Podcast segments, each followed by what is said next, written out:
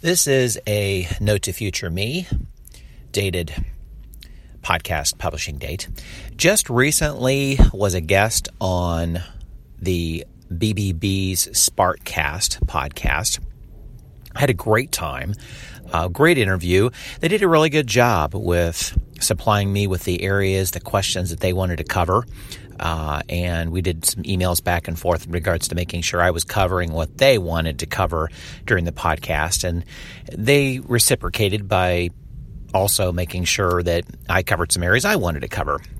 But what I thought was really interesting is once I got into where they record their podcast, is they don't have the traditional setup as a podcast studio would be.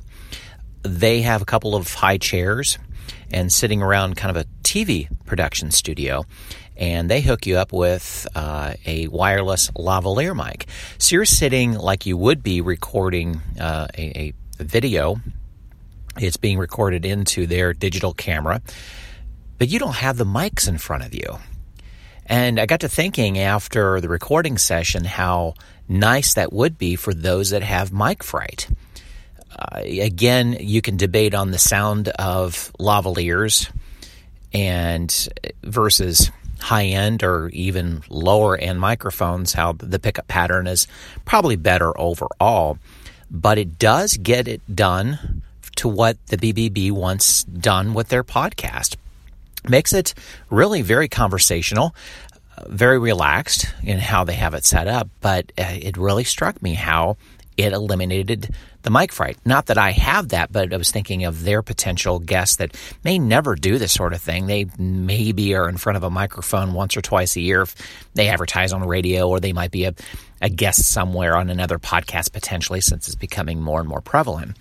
It's a good thought, though, in regards to taking a look at how you put your podcast together and the guests that you'll be talking to, especially if it's a lot of local guests and to bridge that gap of that mic fright that does happen with most guest situations. I get that question asked of me a lot how to get that mic fright gone, how to make your guests at ease. A lavalier might be an option, uh, depending on who you're talking with and if it's in your budget to do, whether it's a wired or a wireless microphone uh, for a lavalier. Not a bad option, and they're doing a great job with it. It's working for them. Glad you're taking notes with me. And this is a note to future me. At the Bank of Antandek, they're looking for a mascot. We need an icon. Something that says high flying to all our mortgage customers. Like a falcon or a stallion. Or even better, a parrot. Check it out.